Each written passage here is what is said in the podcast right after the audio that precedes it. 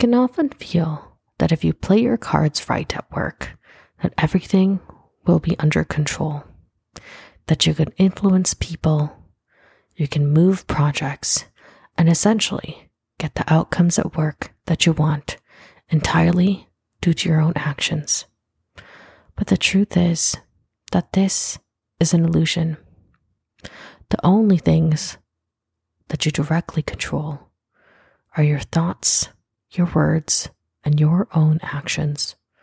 Anything beyond these three things are not under your control and will never be.